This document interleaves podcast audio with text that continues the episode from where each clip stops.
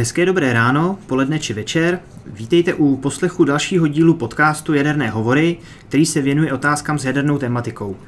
Tento podcast pro vás připravuje Česká nukleární společnost a konkrétně její mladá generace a dnes budeme pokračovat v tématu stavby jaderných bloků v České republice a konkrétně v lokalitě Dukovany.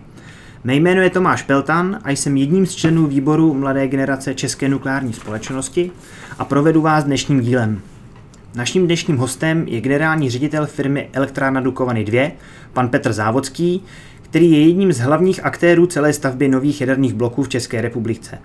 Hlavním propagátorem a velice důležitou osobou v právě v připravované stavbě nového bloku v Dukovanech. Dobrý den. Dobrý den. Tak já hned začnu první otázkou. Eh, jestli byste nám přiblížil, jaký je v současné době hlavní důvod rozšíření jaderné elektrárny Dukovany. Můžete nám to popsat i pro ty, co o tendru v podstatě nic neví? Těch důvodů je několik. Určitě jde o to, že budeme muset nahradit stávající Dukovany a budeme muset nahradit výkon elektráren, které dneska máme a kde používáme hnědé uhlí zejména. A těch hnědouhelných elektráren máme dneska, nebo instalovaný výkon v těch hnědouhelných elektrárnách máme 10 000 MW a my je budeme muset eh, do budoucnosti nahradit, eh, ať už z důvodu nedostatku uhlí, ale zejména z důvodu, z důvodu dekarbonizace energetiky. Je také pravdou, že do budoucna očekáváme větší spotřebu elektřiny, a to i přesto, že velice investujeme do energetických úspor. Nicméně budeme elektrifikovat dopravu a vytápění, tak abychom dosáhli se nízkých emisí nebo nulových emisí v roce 2050. To znamená, my budeme potřebovat nejen nový blok v Dukovanech, ale budeme potřebovat rozvíjet jadernou energetiku i v dalších lokalitách. Takže se to nedá brát pouze jenom náhrada za jadernou elektrárnu Dukovany, která tam v současné době stojí, ale bude to prostě... My v současné době připravujeme blok o výkonu do 1200 MW, takže ten nahradí v podstatě jenom polovinu stávajících Dukovan ale musíme do budoucna i přemýšlet, eh, jak nahradíme 10 000 MW v uhelných elektrárnách a i tu druhou polovinu Dukovan. Věříme, že to bude cesta, jak eh, ukázat, že za jedno je jaderná energetika financovatelná, že tu elektrárnu umíme postavit a že i v budoucnosti elektřina z jaderných elektráren bude v České republice ta levnější nebo ta nejlevnější. Potom by mě zajímalo, v jaké fázi se v současné době nacházíme. Jaké budou další kroky k realizaci celého projektu? My v současné době máme kladné stanovisko EIA, to už máme teda z roku 2019. V letošním roce jsme získali povolení k umístění jaderného zařízení od státního úřadu pro jadernou bezpečnost, to je podle atomového zákona. Zároveň jsme získali autorizaci výrobny, což je zase podle energetického zákona. A na začátku tohohle měsíce, 1.6. jsme odevzdali dokumentaci na stavební úřad v Třebíči se žádostí o zahájení územního řízení. Jehož výsledkem bude územní rozhodnutí. To jsou takové ty kroky v tom povolova, povolovací oblasti, která je velice důležitá a taky náročná. Další taková oblast, která je neméně náročná, je, jak vybrat dodavatele, který nám bude dodávat ty hlavní komponenty pro nový blok v Dukovanech, nebo který nám dodá novou elektrárnu v Dukovanech. E, tam jsme pokročili, máme připravenou poptávkovou dokumentaci. E, na základě rozhodnutí vlády oslovíme tři uchazeče. Dneska je to francouzská EDF, korejská KHNP a americko-kanadský Westinghouse, můžeme říkat americký Westinghouse. Jsme připraveni zahájit takzvanou fázi bezpečnostního posouzení, kde oslovíme uchazeče dopisem, předáme jim následně i v podstatě kompletní předběžnou verzi poptávkové dokumentace a budeme od nich chtít do konce listopadu obdržet jednak eh, odpovědi na otázky týkající se národní bezpečnosti, ale i otázky nebo odpovědi na otázky týkající se, v jakých konzorcích budou nabízet, kdo budou ti hlavní dodavatelé, kdo budou hlavní subdodavatelé, eh, reference a tak dále. Následně pak předpokládáme, že vlastní tender, vlastní výběrové řízení zahájíme v lednu příštího roku a v půlce roku příštího bychom měli mít úvodní nabídky, po jejich projednání a předložení finální nabídky potom do konce roku 2023 bychom rádi eh, vyhlásili takzvaně preferovaného dodavatele, kterého nám ale musí schválit vláda a následně s preferovaným dodavatelem doladili detaily kontraktu a podepsali kontrakt v průběhu roku 2024. Takže, jestli to chápu dobře, kolem toho roku 2024 už se potom začne, když to řeknu, reálně něco objevovat v té lokalitě Dukovan, nebo od kdy se plánuje nějaká ta výstavba, A protože pak- zatím je to hlavně ta papíra, papírová příprava, tak Pak nás taky čeká ještě hodně dlouhá papírová příprava, protože už s tím vybraným dodavatelem musíme jednak připravit dokumentaci pro státní úřad pro jadernou bezpečnost eh, se žádostí o povolení k výstavbě, následně potom dokumentaci pro stavební povolení a to stavební povolení potom budeme žádat buď to na Ministerstvu průmyslu a obchodu, tak je to podle současné legislativy v případě nového stavebního zákona, pravděpodobně na tom speciálním eh, stavebním úřadě a předpokládáme, že to stavební povolení bychom měli mít v průběhu roku 2029, takže reálná výstavba na ploše nového bloku začne někdy v roce 2029-2030. Nicméně do té doby už proběhne spousta přípravných eh, činností, je tam spousta takzvaně souvisejících a vyvolaných investic, je to, jsou to vazby na té lokalitě, napojení na surovou vodu, napojení na energetickou infrastrukturu, na napájení zařízení, staveniště a tak dále. V nejbližší době možná uvidí obyvatelé, kteří tam projíždí okolo, začneme spolu i s krajem, který tam bude modernizovat silnici, tak už začneme připravovat sjezdy na staveniště a tak dále. Takže takové ty drobné činnosti se začnou objevovat poměrně brzo, ta vlastní výstavba až kolem roku 2030. ještě bych se vás chtěl zeptat, co by se stalo, když bychom ty Dukovany, nedostavili? Kde bychom se ocitli, kam bychom směřovali a jak by to vlastně dopadlo s českou energetikou, nejenom jadernou, ale s rozvíjící si elektromobilitou, tak měli bychom vůbec na to potom jezdit těma elektromobilama?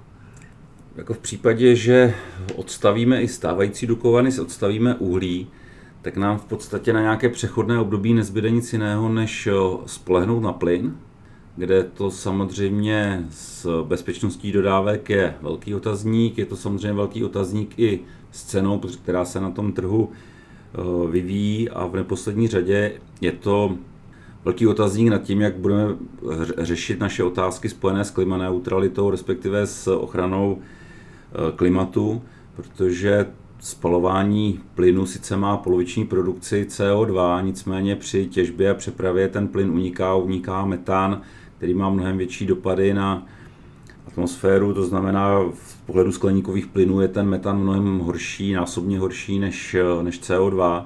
Takže v tom celkovém součtu od těžby, přepravy a spálení plynu je ten dopad podobný jako u toho hnědého uhlí, což si ne všichni úplně uvědomují. A je jasné, že my do budoucna opravdu musíme hodně zapracovat a nejenom na tom, abychom postavili ty nové bloky jaderné, ale abychom se posunuli v rozvoji obnovitelných zdrojů, což v České republice zejména bude fotovoltaika. A za tu fotovoltaiku já dávám ještě to lomítko a tam, tam dneska vidím největší mezeru a to je skladování elektřiny. A to nejen baterie, kde, kde můžeme skladovat, dejme tomu ze dne na noc, ale potřebujeme skladovat eh, elektřinu nebo energii, lépe řečeno, eh, z léta, léta na zimu, což bude třeba ten vodík. A dneska ty technologie, ač, ač existují, tak pořád ještě jsou někde na začátku poměrně, poměrně drahé. Potřeba udělat poměrně velký krok k tomu, aby tahle ta situace mohla nastat. Takže pokud ty bloky eh, nepostavíme, tak můžeme očekávat, že budeme mít opravdu problémy s plněním klimatických závazků a rozhodně cena elektřiny bude mnohonásobně vyšší. Napadá mě další otázka. Vy jste zmínil cenu elektřiny. Vystávají otázky, jestli ta elektřina potom pro koncového odběratele nebude dražší nebo bude levnější. Hmm.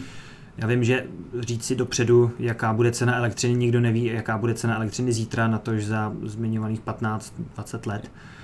Určitě na to máte nějaké výhledy, tak My, tomu my, my v současné době říct. připravujeme nebo diskutujeme se státem, co jsem tady nezmínil, ten výkupní kontrakt, eh, půjčku na, na výstavbu a tak dále. A je obrovská snaha nastavit tenhle ten financo, model toho financování té půjčky výkupního kontraktu tak, aby cena eh, za vyrobenou elektřinu byla co nejnižší. Dneska podle našich předpokladů se dostáváme na cenu 50 euro za megawatt hodinu, nebo dejme tomu v koridoru 50 až 60 euro za megawatt hodinu. To je cena, která už dneska je nižší než cena, která je na trhu, teda teďka myslím na trhu třeba cena na příští rok se v současné době prodává někdy kolem 67 euro za megawatt hodinu. To znamená, jsme v těch cenách, které jsou v podstatě nižší. Je pravda to, že odhadnout ten, ten vývoj za 15 let není vůbec jednoduchý, nicméně s tím, že spotřeba elektřiny poroste a budeme odstavovat ty zdroje, které byly špinavé, ale byly levné, tak prostě si za tu elektřinu připlatíme a já jsem přesvědčen o tom, že na tom výkupním kontraktu nakonec vydělá český stát, respektive český spotřebitel, protože ta cena toho výkupního kontraktu bude nižší, než bude cena elektřiny na trhu. Chtěl bych se zeptat, co jsou největší překážky v přepravě komponent. Například u e, projektu EPR se říká, že je velká reaktorová nádoba, korejský reaktor má zase velký parogenerátor, tak tyhle ty úpravy právě těch pozemních komunikací, bude se i do budoucna něco ještě připravovat, například, jak bylo už dříve zmiňováno, nějaké narovnávání silnic, e, obchvaty e, kruhových objezdů a podobně? Určitě sledujeme nebo připravujeme několik úprav. Jedny jsou takzvaně trvalé, trvalého charakteru, jako jsou obchvaty obcí, které třeba ty obce nebo ředitelství silnice dálnic už plánovalo v minulosti. Potom to bude spousta úprav dočasných, takové ty vystužení mostů a podobně.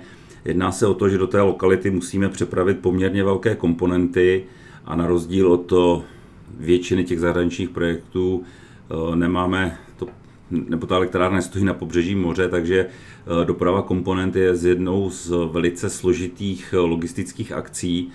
Jedním z důvodů, proč eh, nemůžeme stavět ten korejský blok o výkonu 1400 MW, je právě rozměr nebo hva, zejména hmotnost toho parogenerátoru, který váží 1000 tun a do lokality je nedopravitelný už jenom kvůli sklonům silnic, už to není jenom únosnost mostu a podobně. Takže to, to byla jedna z částí těch analýz. Bohužel nemůžeme pro ty velké komponenty používat železnici, protože tam se nám to zase nevejde do průjezdného profilu eh, tím, tím průměrem. Je to velký rozdíl oproti eh, výstavbě původních Dukovan nebo i Temelína, kde ten blok je 1000 MW, ale Eh, tam se ty komponenty typu reaktor a parogenerátory, což jsou ty největší komponenty, dali přepravovat po železnici, anebo i když se přepravovali částečně po silnici, tak to bylo jednodušší než eh, dodukovan pro ten blok 1200 MW. Je to, když jsme výkon omezili na 1200 MW, tak v tuhle chvíli je největší komponentou parogenerátor v tom projektu AP1000 Westinghouse, který váží 750 tun, ta přepravní hmotnost, ta hmotnost toho paragenerátoru je pod 700 tun, ale ta přepravní hmotnost je 750 tun. To je pro nás dneska taková limitní komponenta, na kterou počítáme právě ty úpravy těch silnic, podpěry mostu a podobně. Samozřejmě ta finálně tu trasu budeme upravovat podle vybraného, vybraného dodavatele. Dopravit ty komponenty na staveniště je zodpovědnost dodavatele, ale pokud bychom my nezačali už dneska ty cesty připravovat, tak eh, samozřejmě bychom nemohli dodržet ty termíny, které tam, které tam potom máme. Takže dneska předpokládáme, že pokud ty komponenty, jakože reaktor a parogenerátory se z největší pravděpodobností budou vyrábět v zahraničí, takže je dopravíme po vodě do Týnce nad Labem a z Týnce nad Labem po silničních trase, což je nějakých 120 km, takže tam bude spousta trvalých úprav, typický obchvat Třebíče, což je akce, která se plánovala strašně dlouho, teď je v plánu obchvat Třebíče využijeme, obchvat Brtnice a další, dalších obcí a potom teda úpravy takové ty dočasné podpěry těch eh, malých mostků a podobně. Takže je to, je to určitě eh, složitá logistická akce připravovat komponentu, která má 750 tun. Zvažovali jsme i to, jestli ty komponenty by třeba nešlo dokončit na stavbě, udělat nějaký závěrný svár, třeba na parogenerátor, dopravit ho ve třech kusech. Nicméně ten průměr se moc nesníží a hlavně bychom museli na stavbě postavit, postavit trošku v uvozovkách, ale postavit tu výrobní fabriku, kde bude stejná kontrola kvality, kde, kde bude stejné zařízení na, na svařování, stejné zařízení na žíhání a tak dále. Takže eh, vychází nám jednodušeji dopravit ty komponenty po, po vodě a potom po silnici. Já tím navážu hned další otázkou. Je už dopředu nějakým způsobem známo, kolik bude potřeba investovat do rozvoje jednotlivých těch infrastruktur kvůli již právě zmiňovaným dopravě těch těžkých komponent, který z těchto konceptů má tyto náklady nejvyšší. Jste zmiňoval, ten, že se uvažuje právě ten u toho AP1000, že to je jedna z nejtěžších komponent. U ostatních by to vycházelo lépe nebo ne? No tím, že jedeme, jedeme po silnici a ty úpravy tam musíme udělat, tak ty rozdíly už nebudou, nebudou tak velké. Já jsem zmiňoval schválně ten parogenerátor, protože to je číslo těch 750 tun, to si každý umí představit, nebo je to ve srovnání s jinými nadměrnými eh, náklady je vidět, jaký je tam ještě ten rozdíl. Je tam spousta dalších komponent, které se bude muset přepravovat taky komplikovaně, jako budou třeba transformátory a podobně, které nejsou tak dlouhé a tak těžké, ale zase mají ten tvar krychlový, nebo prostě jsou zase vyšší nebo širší.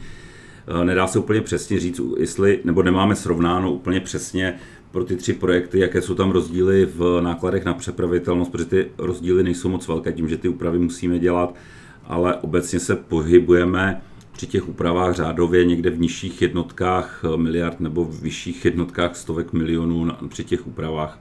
Jo, když to vezmu, tak obchvat Třebíče určitě bude mnoho vyšší, eh, vyšší stovky milionů, možná miliarda korun, ale ten obchvat Třebíče, dá se zase říct, že ho děláme jenom kvůli Dukovanům, protože ten je tam naplánován už mnoho let a jestli jezdíte Třebíčí, tak víte, jak ten průjezd je tam komplikovaný a složitý, obzvlášť v těch špičkách, takže spousta těch akcí prostě bude využitelná podstatě natrvalo. Nejen pro elektrárnu, Přesně ale tak. i pro ostatní pohodlnější Přesně život těch lidí. Jsou to akce, které byly připraveny už dlouhodobě, možná tím, že je potřebujeme i produkovaný, tak dostali vyšší prioritu, nebo při výpočtu jejich návratnosti se zohlednilo i to, že využijeme pro přepravu těchto nadměrných komponent. Ale by mě zajímalo, co se nejvíce změnilo od dob výstavby vlastně Dukovan jedničky. Například ta elektrifikace železnic, vy jste teda teďka zmínil před chvílí, že v podstatě ta železnice asi nebude být úplně tolik využívána jako dříve, protože pokud si dobře pamatuju ze školy, tak nás učili, že ruské nebo sovětské reaktory byly stavěny vždy tak, aby byly provezeny právě po železniční na ten, na ten železniční profil. Já vzhledem k tomu, to že změnilo? jako co se týče právě té dopravitelnosti, tak ta železnice se změnila hodně. Změnila se i tím, že je spousta nástupišť, které dřív nebývaly a je to udělané na průjezdy těch osobních vlaků, tak aby to bylo v podstatě bezbariérové. Uprav, jako ta, ten průjezdný profil se tímhletím hodně změnil. Já tím, že mám železnici jako svůj koníček, tak jsem se díval, jak se třeba přepravoval právě ten parogenerátor Westinghouse v, ve Spojených státech na lokalitu Vouktl, která je teda taky vnitrozemská, takže od moře se přepravoval speciálním vagónem Eh, takže jsem mi svým lidem zadal, aby zjistili, jestli ten speciální vagon se nechá použít tady, protože on umí vybočit do strany, to znamená, necháte volnou i tu druhou kolej, když projíždíte třeba kolem nějaký budovy nebo kolem toho nástupiště právě. A ve finále jsme zjistili, že my nejsme schopni v tom průjezdném profilu ten vagon dopravit. Pokud bychom připravili lodí do Evropy, tak eh, neprojede tím průjezdným profilem po naší železnici, takže bychom se po té vodě dopravit až někam, někam zase dál, takže eh, je to, je to pro nás taky nepoužitelné. Tady ta dopravní trasa je opravdu komplikovaná, ono si to moc neuvědomujeme, ale třeba i na těch dálnicích ty nadjezdy mají prostě nějakou výšku, my se pod ně nevejdeme, takže pokud bychom měli kus po dálnici, tak eh, tam, kde je křížení, kde jsou nadjezdy, tak zase musíme z dálnice sjíždět, takže většinou jedeme po těch silnicích eh, druhé třídy a podobně. Takže tohle se tam změnilo určitě, určitě hodně, co se týče, týče dopravitelnosti. A je pravda to, že eh, do Dukovana, do Temelína právě třeba ty parogenerátory na speciální vagónu přijeli, je to samozřejmě o tom mnohem, mnohem jednodušší. Je, když se takhle o tom budeme bavit, tedy Temelínská lokalita výhodnější z hlediska dopravitelnosti těch komponent, z toho, že má vlastně kousek od sebe Vltavu a od té Vltavy je to do Temelína přece jen blíž než... Když jsme uvažovali Temelín, nebo my, my jsme ho nikdy úplně neopustili, tak ta dopravní trasa byla po Vltavě až vlastně do Týna, tak jak, tak jak to říkáte a potom řešíme, nebo tam jsme řešili v podstatě několik problémů, jako je třeba Orlická přehrada, jak pod, pod hrází vyložit ten náklad, vybudovat účelovou komunikaci, převést nad hráz, znovu naložit, ale roz, přestože to je logisticky hodně komplikovaná věc, tak je to jednodušší než jet po té silnici, takže z toho pohledu přepravitelnosti je to možná o něco jednodušší se dostat do Temelína. Na druhou stranu je spousta překážek i na té vodní trase, tak co mi tak napadá, Hořín, hnedka vlastně soutok Vltavy a Labe za Mělníkem na Vltavě je ten historický most nebo historický průplav v tuhle chvíli, tak eh, ten má své rozměry. Zajímavostí je, že průjezd Prahou není komplikace Karlův most, což by každého napadlo asi jako první, ale problémem je Štvanice a ty kanály, které jsou tam ty na, na Štvanici. Tam, když jsme to měřili třeba pro tu IPR francouzskou, pro tu 16 stovku, tak tam jsme opravdu byli centimetry abychom vůbec tím mohli, mohli projet. Ale jako pro tu dopravitelnost by byl temený lepší, ale my dneska na Dukovanech řešíme v podstatě několik věcí, nejenom to, že potřebuje energetickou bezpečnost, ale my chceme i tu lokalitu udržet jako energetickou lokalitu. To znamená, ve chvíli, kdy tam ty stávající bloky odstavíme a jsou 15 let starší než, než ty temelínské, tak chceme, aby ta lokalita fungovala dál, aby na Vysočině nebo na rozhraní Vysočina a Jižní Moravy byl vlastně velký energetický zdroj, aby tam zůstala ta znalost, zaměstnanost a tak dále. Takže z toho důvodu dávalo velký smysl se přesunout eh, do Dukovan. Vy jste zmiňoval ty tři projekty. Jak je to s případnými dodávkami paliva pro jednotlivé koncepty? Pokud postavíme daný projekt, jaké dodavatele můžeme pro dodávky uvažovat? Eh, my už v té poptávkové dokumentaci řešíme to, aby nám dodavatel předal veškerou dokumentaci, tak abychom mohli použít jiného dodavatele paliva.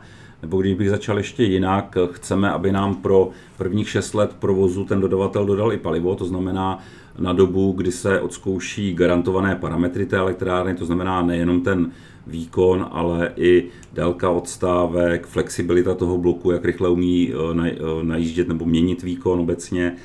Ale chceme všechny, všechny podklady pro to, abychom si toho dodavatele mohli změnit a ono to dneska tak funguje, teda zejména na Temelíně, kde jsme původně měli palivo Westinghouse, pak jsme měli Tvel a teď běží výběrové řízení. Myslím si, že jsou tam tři nabídky, ale u toho výběrového řízení nejsem, takže ale je, je, to, je to možné potom určitě změnit dodavatele paliva do budoucna, je to důležitá věc, mít, mít tuhle tu možnost. Určitě nebudeme závislí na jednom dodavateli paliva. Moje další otázka by byla, jaderná elektrárna není jen elektřina, kolik by se dostavbou mohlo vytvořit nových pracovních míst v dané lokalitě a kolik v podstatě vznikne i pracovních míst přímo na té elektrárně? Tak my počítáme, že v tom našem investičním týmu bude nějakých 300-400 lidí během výstavby, záleží, jak vybereme dodavatele, jaký přesně bude ten dodavatelský model, jaký bude rozsah dodávky a tak dále. Potom eh, budeme muset vybudovat provozní personál, který se bude pohybovat podobně, jako je to dneska, to, eh, myslím jako pro jeden blok, to znamená nějakých 500-600 lidí, spíš 600 lidí. A samozřejmě během výstavby Eh, bude několik nových míst, jednak teda ty, ti lidé, co budou přímo na té stavbě, což bude nějakých 3 až 5 tisíc lidí, zase samozřejmě záleží na tom modelu té, té výstavby, jestli to bude víc modulární a více to bude dělat eh, třeba na stavbě nebo v těch výrobních podnicích. A samozřejmě pak další tisíce lidí v těch výrobních podnicích, které pro tu elektrárnu budou, budou dodávat. A myslím si, že právě tady to je zajímavé i z pohledu České republiky, aby ty dodávky tam, kde si ty komponenty umíme vyrobit v České republice, se vyráběly v České republice, jinak to během výstavby nám pomůže trošku zvednout eh, hrubý domácí produkt, ale to je jedna věc, ale určitě do budoucna pro ty naše modifikace a údržbu bude důležité mít ty české dodavatele, kteří nám pomohou tu elektrárnu udržovat eh, a ideálně, kdyby se jim podařilo zapojit do dodavatelského řetězce toho hlavního dodavatele a fungovat s nimi potom na dalších trzích, tak eh, může to být eh, jedna z cest, eh, kam směřovat průmysl v České republice. Takže dá se říct, že je to jeden z požadavků, aby ten dodavatel případně co nejvíce zapojil ten český průmysl aby jsme si to tady, tak říkajíc, mohli opravit sami v případě nějaké poruchy a nemuseli jsme čekat na dodávku dané komponenty ze zahraničí? Postup, nebo neděláme klasickou veřejnou zakázku, takže máme trošku větší volnost, nicméně nemůžeme diskriminovat eh, dodavatele, ale naším takovým hodnotícím kritériem je i to, jestli ten dodavatel má v dosahu právě ty servisní služby, to znamená, tam trošku budou zvýhodněny firmy, nejen české firmy, ale firmy, které tady v dosahu mají svůj servis, sklady náhradních dílů a podobně.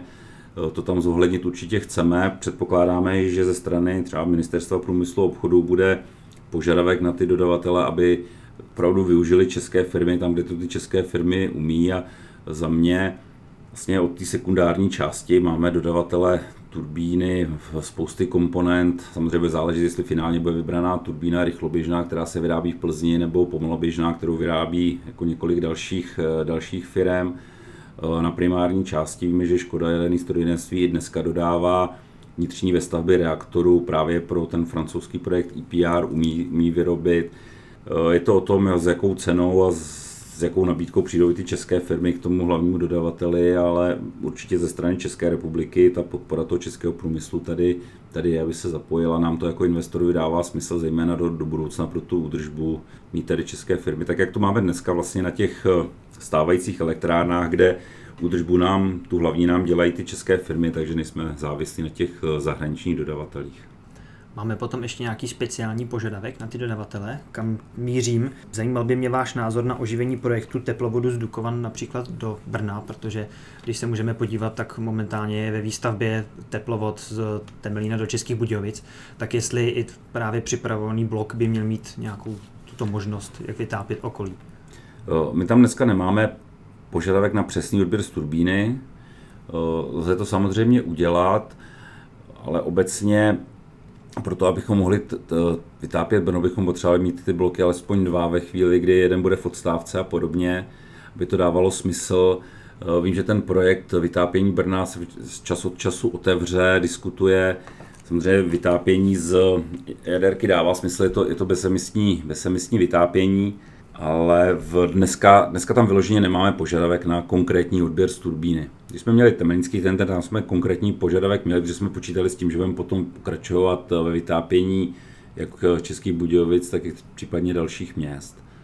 To, e, není to nějaký zásadní problém, tenhle požadavek tam dopracovat. Například by byla dohoda, že ze stávajících bloků se Brno bude vytápět, tak v tom nějakým způsobem pokračovat. Ale jak říkám, dává to větší smysl, když na té lokalitě jsou ty bloky alespoň dva.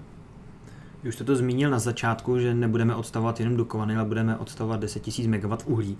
Uvažuje se s dalšími bloky, ať už v Dukovanech nebo v jiných lokalitách a uvažujeme, že bychom oživili zase i další eh, lokality, které byly připravovány v minulosti? My se dneska plně soustředíme na ten jeden blok v Dukovanech, protože i z pohledu financování jak státu, tak financování z Česu jsme prostě nějakým způsobem omezeni ale za mě věřím tomu, když se podaří prošlápnout tu cestu s financováním jednoho bloku v Dukován se schválení v Evropské komisi, tak budeme mít do budoucna nastavenou cestu, jak postavit e, další bloky. A to si nejenom na Dukovanech, my například teďka EU povolení k umístění územko děláme pro dva bloky, stavební povolení pravděpodobně už potom jenom pro jeden.